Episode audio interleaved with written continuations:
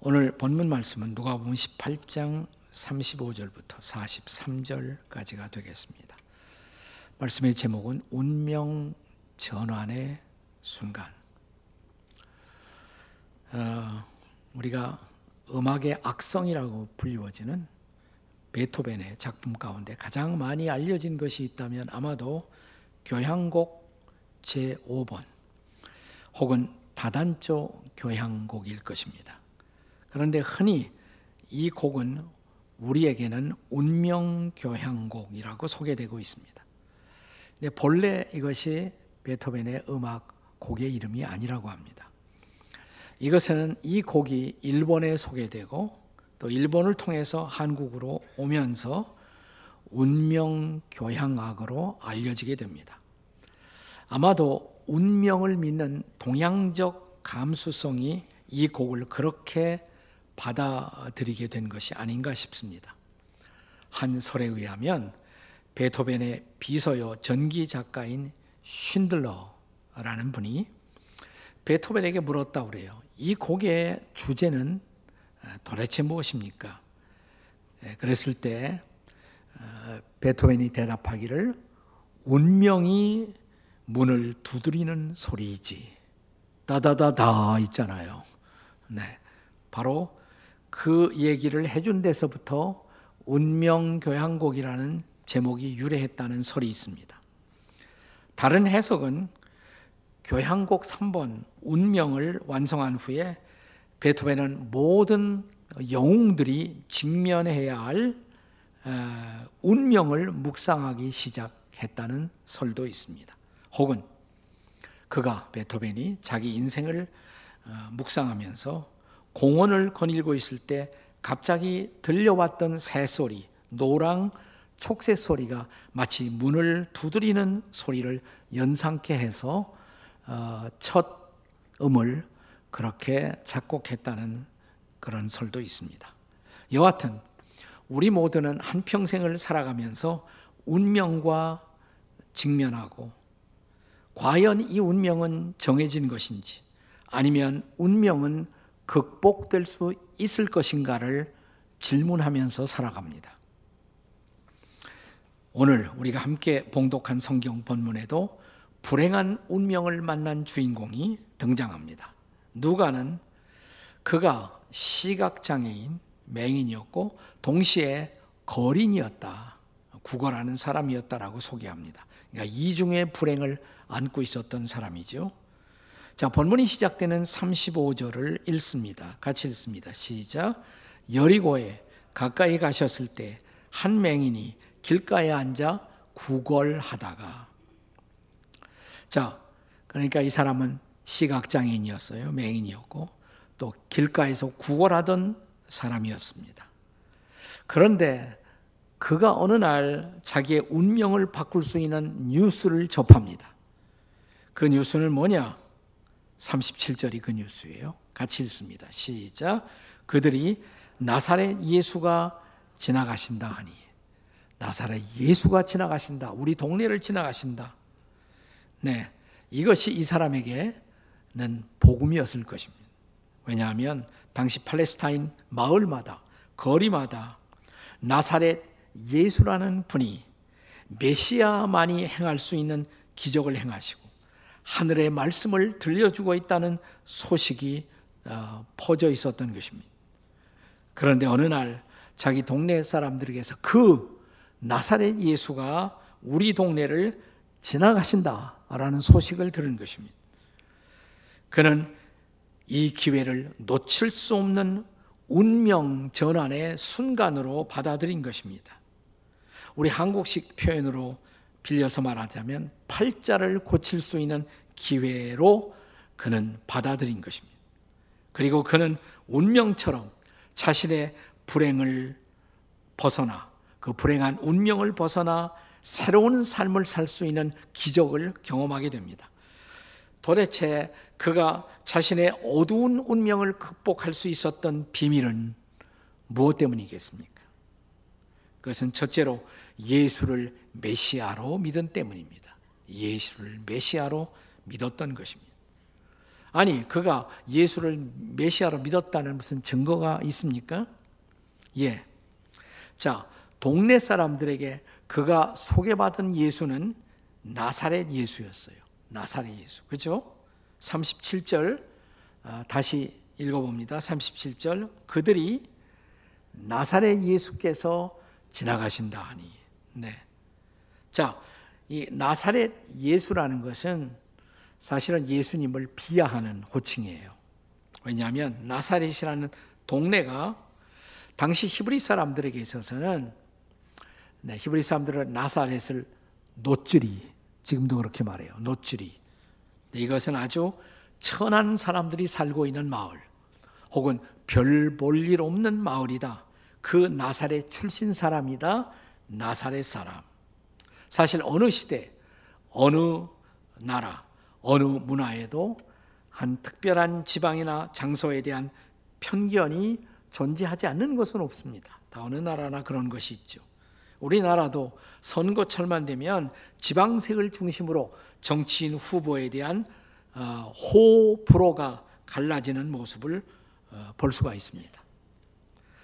어, 하지만 우리나라를 정말 반듯한 나라로 세우고 우리가 건강한 삶을 이 땅에서 영위하기 위해서는 이런 편견, 특별히 지방색의 편견을 극복할 필요가 있습니다. 편견은 극복될수록 한 사회, 한 공동체, 한 나라를 건강하게 할 수가 있겠기 때문입니다. 한때 우리 장애인으로서 휠체어를 타고 다니던 어, 박대운 씨라는 분이 있었어요. 네, 지금 스크린에 이 사람이 나오고 있는데 이분이 개그맨으로 갑자기 등장했죠. 복소 클럽에. 네. 그래서 장애인의 편견을 깨는 일에 일조했습니다. 물론 오래 하시진 않고 하차하셨습니다만은 우리가 불행의 대명사 장애인 장애인들은 당연히 다른 사람들을 웃기거나 즐겁게 할 수 없는 사람이다. 그런 선입견이 우리에게 있잖아요. 그런 편견이 있습니다. 그런데 그가 이 복서 클럽에 데뷔하면서 했던 유명한 조크가 있습니다. 사람들이 자기에게 묻는다고 아저씨는 왜 다리가 없느냐고 그때 그분은 늘 이렇게 대답한다고 합니다. 나는 다리가 없는 것이 아니라 나는 쇼다리예요. 쇼다리. 이런 대답을 했다고 합니다. 그는 데뷔하는 무대에서 내 다리가 다른 사람들과 다르게 생겼다고 그것이 틀린 것이 아니라고 사람들은 가끔 다른 것하고 틀린 것을 혼동하고 있다고 장애인은 틀린 사람이 아니라고 다른 사람일 뿐이라고 이런 메시지를 전달했습니다. 그는 월드컵을 홍보하기 위해서 휠체어를 타고 유럽 대륙 2,000km 이상을 횡단하여 화제를 모으기도 했습니다. 우리가 요즘은 많이 나아졌지만 장애인과 더불어 사는 사회, 건강한 사회거든요. 그러기 위해서는 장애인에 대한 편견이 극복될 필요가 있죠. 자, 오늘 본문의 주인공, 성경의 주인공도 당시에 사람들이 예수님에 대해서 가지고 있었던 그 편견을 극복하는 모본을 보인 것입니다. 자, 사람들은 예수님을 뭐라고 불렀다고요? 나사렛 예수. 이렇게 불렀습니다. 그런데 이 사람은, 본문의 주인공은 예수님을 뭐라고 불렀습니까? 다윗의 자손 예수여 이렇게 외치고 있었어요. 자, 본문의 38절을 함께 읽겠습니다. 다 같이 시작.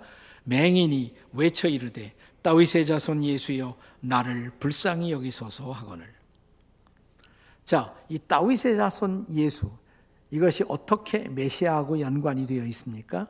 우리가 구약 성경 이사야 11장 1절의 말씀을 함께 같이 보시겠습니다. 다 같이 읽습니다. 시작. 이새의 줄기에서 한 싹이 나며 그 뿌리에서 한 가지가 나서 결실할 것이요. 여기 이새가 나와요. 이새. 이새가 누굽니까? 다윗의 아버지예요. 다윗의 아버지. 그러니까 이새의 줄기에서 싹이 난다. 그리고 놀라운 결실을 맺는다. 이것은 메시아의 출현에 대한 예언인 것입니다. 즉 메시아는 이새 다윗의 후손으로 오신다는 것이에요. 네, 바로 본문의 주인공이 다윗의 자손 예수요 라고 외쳤다는 것은 예수를 다윗의 자손으로 오실 메시아로 그가 믿었다는 증거죠. 자, 본문 39절에 보시면 이 맹인보다 앞서가던 사람들이 아, 아마 예수님하고 대화하고 있었을 거예요. 예수님에게 귀를 기울이고 있는데 갑자기 다윗의 자손 예수요 이렇게 외치니까 잠잠하라. 네, 그렇게 엇박지르자 그는 더욱 크게 소리를 질러 외칩니다. 다윗의 자손이여 나를 불쌍히 여기소서. 사람들은 그를 잠잠케 할 수가 없었습니다. 그의 확신을 꺾을 수가 없었습니다. 예수가 메시아이심을, 예수가 구세주이심을, 예수가 인생의 모든 문제에 대한 해답이 되시는 분이심을 그는 확신했던 것입니다. 자, 지금 우리는 바야흐로 예수님이 2000년 전 이 땅에 오신 것을 기념하는 시즌을 성탄의 계절을 지내고 있습니다. 자, 기억하실 중요한 메시지. 그가 우리의 메시아이심을 우리가 부르짖어 고백하는 순간 사람들의 운명은 바뀐다는 것을 믿으시기 바랍니다. 우리가 운명을 극복하는 비밀. 첫째, 예수가 메시아이심을 믿으시기를 주의 이름으로 축복합니다. 자, 두 번째로 그가 운명을 극복한 두 번째 비밀은 예수님에게 가장 중요한 도움을 요청했기 때문입니다. 자, 예수께서는 우리가 도움을 절실하게 필요로 할 때 그분은 길을 멈추시고 우리의 부르짖음에 귀를 기울이시는 분이십니다. 놀라운 사실이죠. 40절. 자, 말씀을 함께 보겠습니다. 40절 시작. 예수께서 머물러 서서 명하여 데려오라 하셨더니 그가 가까이 오매 물어 이르시되 할렐루야. 우리는 우리가 외칠 때 예수님이 가다가 멈추세요. 그리고 귀를 기울이세요. 그리고 가까이 오십니다. 이리 와봐라. 그리고 우리를 이렇게 초대하십니다. 가던 걸음 멈추시고 우리를 주목하시는 이 주님. 그분이 이제 말씀하십니다. 내게로 나오라고. 자, 그리고 묻습니다. 너 어떤 도움이 필요하냐고. 뭘 원하니? 자, 이때야말로 우리 인생에 결정적 도움을 받을 수 있는 그런 순간이죠. 이때 어떤 도움을 그에게 구하느냐에 따라서 우리 운명의 놀라운 전환이 이루어지는 것입니다. 자, 본문 41절 말씀을 함께 읽겠습니다. 41절 다 같이 시작. 내게 무엇을 하여 주기를 원하느냐? 이르되 주여 보기를 원하나이다. 자, 본문에 등장하고 있는 이 장애인의 입장에서 가장 상식적으로 그가 어, 청할 수 있었던 도움은 뭘까요? 그가 길가에서 구걸하고 있었기 때문에 좀 도와달라고 나를 살기가 어렵다고. 아마 이런 도움이었을 것입니다. 왜냐하면 눈을 뜨는 것, 이것은 어, 상식적인 사람이라면 그건 안 되는 일이다. 라고 포기했을 것이고, 오래전부터 이 사람은 벌써 어둠에 익숙한 사람이었단 말이죠. 그러니까 아마 물질적 도움을 구하는 것이 상식적인 요청이었을 것입니다. 하지만 본문의 주인공은 달랐습니다. 예수가 메시아라면 나는 그분에게 지엽적인 도움, 일시적인 도움이 아니라 근본적 도움을 받고 싶다. 그래서 외칩니다. 그동안 쌓아왔던 마음의 절규, 영혼에 맺힌 기도를 외칩니다. 뭐라고요? 주여 보기를 원하나이다. 보기를 원하나이다. 메시아로 확신했던 그분을 향해서 주여 이렇게 부르죠. 이것도 주목해 봐야 돼요. 그분을 주님으로 부르고 있습니다. 그러자 예수께서 말씀하십니다. 42절입니다. 다 같이 읽겠습니다. 시작. 예수께서 그에게 이르시되 보라 내 믿음이 너를 구원하였느니라. 할렐루야. 네. 예수께서는 이 맹인 안에 이 시각장애인 안에 있었던 믿음, 예수를 메시아로 믿는 그 믿음을 보신 거예요. 그리고 그 믿음이 너를 구원할 것이라고. 여기서 말하는 구원은 총체적 구원입니다. 육체의 눈을 뜨는 구원도, 또 영혼의 눈을 떠서 그분을 구세주로 바라보고 따라가는 영적인 구원도 포함하는 전인적 구원을 말씀하신 것입니다. 그렇습니다. 그는 이제 눈을 뜹니다. 새로운 세상을 보게 됩니다. 무엇보다 예수님을 보게 됩니다. 그리고 그분이 다스리는 하나님이 통치하는 메시아가 통치하는 새로운 세상을 보게 된 것입니다.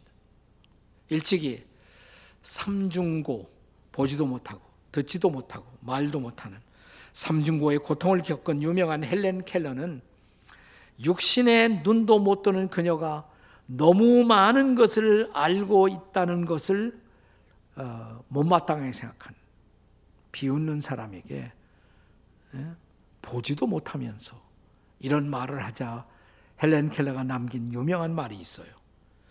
진짜 비극은요. 진짜 비극은 육체의 눈을 뜨고도 하나님이 다스리는 세상을 바라보지 못하는 것이지요. 이런 멋진 대답을 했습니다. 사랑하는 여러분, 오늘 저와 여러분은 무엇을 구하며 살고 있는지요? 빵과 직장을 구하지만 내 영혼이 눈뜨는 것을 구해 보셨나요? 하나님의 나라를 보게 해달라고 기도해 보신 적이 있나요? 내게 영적 부흥을 체험하게 해달라고 기도해 보신 적이 있나요? 하나님의 의와 거룩함을 사모하게 해달라고 기도해 보셨나요? 우리가 잘 아는 마태복음 6장 33절의 주님의 말씀을 기억하시나요? 같이 읽겠습니다. 다 같이 시작. 그런즉 너희는 먼저 그의 나라와 그의 의를 구하라. 그리하면 이 모든 것을 너에게 더하시리라. 아멘. 먼저 구할 것. 하나님의 나라와 의라고. 그것을 구하면 다른 모든 것은 더해 주신다고. 다른 모든 것이 뭐예요? 먹을 것, 마실 것, 입을 것, 살 것, 부동산. 이런 것도 먼저 구할 것을 구하면 다 더해 주신다. 이것들은 생존을 위해서 필요한 것들입니다. 하지만 그것은 가장 중요한 것이 아니고 따라서 가장 먼저 구할 것이 아니라는 말입니다. 그래서 예수님은 요한복음 우리가 3장을 읽어보시면요. 어느 날 유태 국회와 같은 사내들인의 멤버였고 지도자였던 니고데모라는 사람을 만나죠. 네. 그랬을 때 그에게 예수님이 하신 유명한 말씀.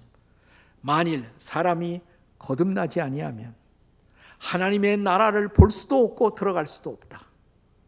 무슨 얘기예요? 가장 중요한 것은 하나님 나라를 보고 들어가는 일이라고. 이것이 근본적인 문제라는 것입니다. 이것은 우리의 영원한 운명을 바꿀 수 있는 문제입니다. 이런 궁극적이고 근본적인 문제 해결을 먼저 구할 줄 아는 여러분과 제가 되시기를 주님의 이름으로 축복합니다. 여기 본문의 주인공의 운명이 바뀌었던 원인, 그 세 번째는 메시아이신 예수님을 따라가는 삶의 결단을 내린 때문입니다. 자, 본문의 주인공이 운명을 바꿀 수 있었던 원인, 예수를 메시아로 믿고 그에게 가장 중요한 도움을 구하여 영적인 육신의 눈도 뜨고 영적인 눈도 떠서 주님을 바라보고 주님을 따르게 되었던 것입니다. 자, 그가 주님이시라면 우리가 그런 한 문제에 대한 문제 해결에 도움만 받고 그 다음에 버릴 수 있는 그런 주님이 아니죠. 그가 진짜 주님이라면. 그는 내 일생의 주인이 되셔야 마땅한 분이죠. 네. 우리가 종종 어떤 사람들은 부분적인 도움만 받고 그 다음에 예수님을 떠나는 사람들도 있어요. 특별히 이제 선거철이 가까우면 교회에 오시는 후보님들이 계십니다. 네. 그리고 선거가 끝나면 사라지십니다. 그리고 한 번도 교회도 안 나왔는데 자기가 어느 교회 교인이래요. 네. 이런 일들이 벌어진단 말이죠. 그러나 성경에 나타나올 본문의 주인공은 양심 있는 사람이에요. 그래서 그는 예수님에게 은혜를 입고 그 다음에 예수님을 평생 따라가는 것이에요. 그가 참으로 주님이시고 참으로 메시아라면 그를 따를 수밖에 없는 것입니다. 평생 따를 수밖에 없는 것입니다. 네. 아멘. 이렇게 예수님을 따라가는 자들을 예수님은 당신의 제자라고 부르시는 거예요. 우리가 본문은 누가복음인데 마가복음에 본문과 같은 사건이 기록되어 있는데 그때 이 사람의 이름이 거기는 기록되어 있습니다. 이 맹인이었던 시각장애인이었던 이 사람의 이름이 바디메오라고. 이 바디메오라는 바라는 말이 아들이란 뜻이거든요. 그러니까 디메오의 아들. 그 아버지 이름이 디메오고 디메오의 아들 바. 디메오의 아들이었던 바디메오. 교회 전승에 의하면 그는 훗날 예루살렘 교회의 중요한 일꾼이 되고 예루살렘 교회 지도자 중에 한 사람이 되었다고 말합니다. 자, 문자 그대로 오늘 본문의 증언처럼 그는 평생에 하나님을 찬양하는 예배자로 살았고 하나님께 영광을 돌리는 제자의 삶을 살았던 것입니다. 그렇다면 이제 중요한 것은 오늘의 예수님의 제자들인 여러분과 저의 모습입니다. 우리는 과연 하루하루 날마다 예수님을 주님으로 믿고 따르며 그분을 증거하고 찬양하는 인생을 살고 있을까요? 우리 인생의 가장 중요한 운명적 변화가 일어났습니까? 때때로 우리가 예수 믿게 되면 변화에 따라서 지불해야 할 고난도 있어요. 고난이 있습니다. 그래도 기꺼이 고난의 값을 지불하며 그리스도의 제자로 그리스도를 따라가시겠습니까? 왜냐하면 궁극적으로 그분을 따르는 것이 후회할 필요 없는 인생이기에 그것이 하나님께 영광을 돌리는 인생임을 알기에 그분을 따르시겠습니까? 아멘. 제가 이 설교의 화두에 처음에 인용한 운명교향곡의 작곡가 베토벤. 베토벤은 사실 평생을 통해서 운명과 더불어 싸웠던 사람이지요. 그가 음악에 겨우 눈을 뜨기 시작할 때 그의 귀가 청각이 고장나기 시작했습니다. 조금씩 조금씩 그는 청력을 잃어가고 있었던 것입니다. 하지만 이런 운명에 그는 굴복하지 않았습니다. 베토벤은 이런 말을 남깁니다. 나는 운명의 목을 조르고 싶다. 어떤 일이 있어도 나는 운명에 짓눌리지 않을 것이다. 그리고 또한 그는 이런 말을 남겼습니다. 참된 인간과 그렇지 못한 인간의 구분은 곤란한 역경을 맞이할 때 그 역경과 맞설 수 있느냐, 그 역경을 극복할 수 있느냐이다. 이분은 그 역경을 극복한 사람이죠. 운명을 극복한 사람이죠. 그의 위대한 음악적 성취는 운명을 극복하고 그럼에도 불구하고 음악가로서 하늘의 소명의 길을 걸어간 용기의 결실이 그의 생애 그의 작품이었던 것입니다. 사랑하는 여러분, 저와 여러분의 변화된 인생의 운명적 결론이 무엇이 되기를 원하십니까? 본문의 마지막이 어떻게 기록되어 있어요? 마지막 절. 보게 되어, 곧 보게 되어, 하나님의 영광을 돌리며 예수를 따르니 백성이 다 이를 보고 하나님을 찬양하니라. 이 구절 앞에 여러분의 이름을 넣을 수가 있습니까? 이동원이 보게 되어, 눈을 뜨고, 하나님께 영광을 돌리며 예수를 따르니 백성이 다 이를 보고 하나님을 찬양하니라. 아멘. 여러분의 이름 집어넣을 수가 있어요? 네. 그렇습니다. 그렇다면 운명 전환의 순간을 놓치지 마십시오. 그리고 이 운명 전환의 순간이 영원토록 후회할 필요 없는 순간이 되게 하려면 이제부터 영원토록 예수를 따르는 자가 되도록 결단하셔야 합니다. 자, 예수님도 예외 없이 자신을 만난 사람들에게 또 그분의 참된 제자가 되기를 원하는 자들에게 예수님은 꼭 이 말씀을 주셨죠. 뭐예요? 나를 따르라. Follow me. 베드로에게, 야고보에게. 예수님은 이 말씀을 하십니다. 마태에게 나를 따르라. 나를 따르라. 우리가 주님을 따른다는 것, 그것은 어떤 상황, 어떤 환경 속에서도 계속해서 그분을 따르는 것을 의미하지 않습니까? 베드로처럼 그분이 깊은 곳으로 가라 명하시면 그분을 따라 우리는 깊은 바닷속도 들어가야 합니다. 만약 사드락, 메삭, 아벤느고처럼 풀무 불 속으로 그가 우리를 인도하신다면 그분을 따라 우리는 뜨거운 불 속에도 들어가야 합니다. 그분이 우리를 사망의 음침한 골짜기로 인도하신다면 우리는 그분을 따라 어둠의 골짜기도 내려가야 합니다. 그분이 여러분과 저를 우리를 저 높은 곳으로 인도하신다면 우리는 그분을 따라 저 높은 곳에도 가야 합니다. 준비되셨습니까? 제자의 길을 갈 준비가 되셨나요? 그 길은 영원한 운명 전환의 길. 그러나 후회가 필요 없는 길입니다. 궁극적인 승리의 길입니다. 하나님을 찬양하고 하나님께 영광을 돌리는 길입니다. 우리가 영광의 길을 걸어가도록 2000년 전 하나님의 아들 예수 그리스도는 인간이 되어 이 땅에 오셨어요. 그것이 성탄의 의미죠. 우리가 눈을 뜨도록, 우리가 그분을 바라보도록, 그분을 따라가도록, 그리고 우리 인생의 마지막 결론이 하나님께 영광, 그리고 하나님을 찬양하는 삶을 평생 걸어가도록 그분이 오신 날, 그날이 바로 성탄인 것을 믿으십니까? 이 성탄의 참된 의미를 알고 믿고 예수님을 따르는 분들에게 주의 놀라운 축복이 임하시기를 바랍니다. 메리 크리스마스 기도하시겠습니다.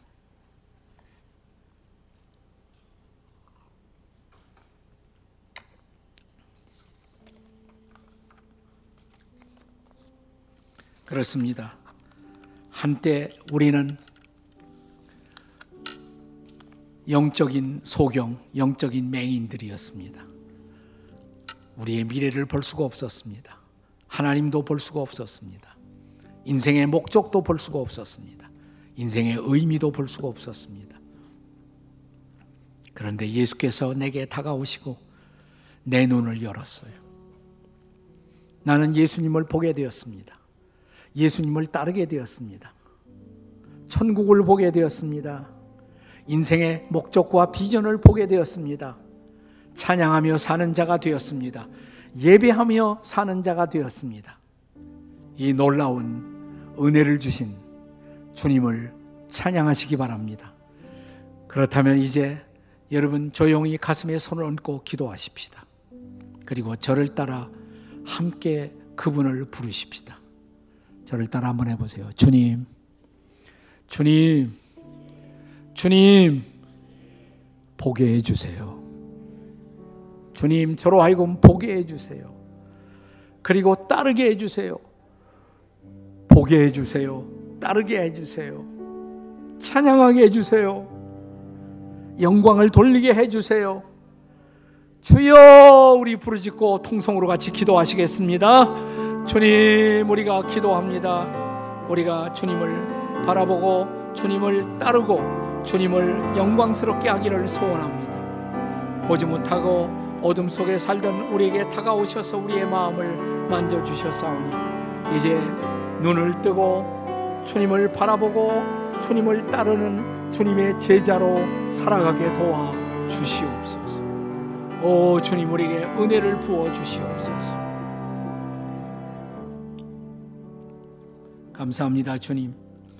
볼 수 없었던 우리를 보게 하시고, 믿을 수 없었던 우리를 믿게 하시고, 이제 주님의 제자로 살게 해주신 것을 찬양합니다. 이 성탄의 시즌, 그 주님을 다시 마음으로 깊이 만나며, 그 주님 앞에 사랑을 고백하고, 주님을 따르는 제자로 더 가까이 주님 앞에 머무는 당신의 백성들이 되도록 도와 주시옵소서.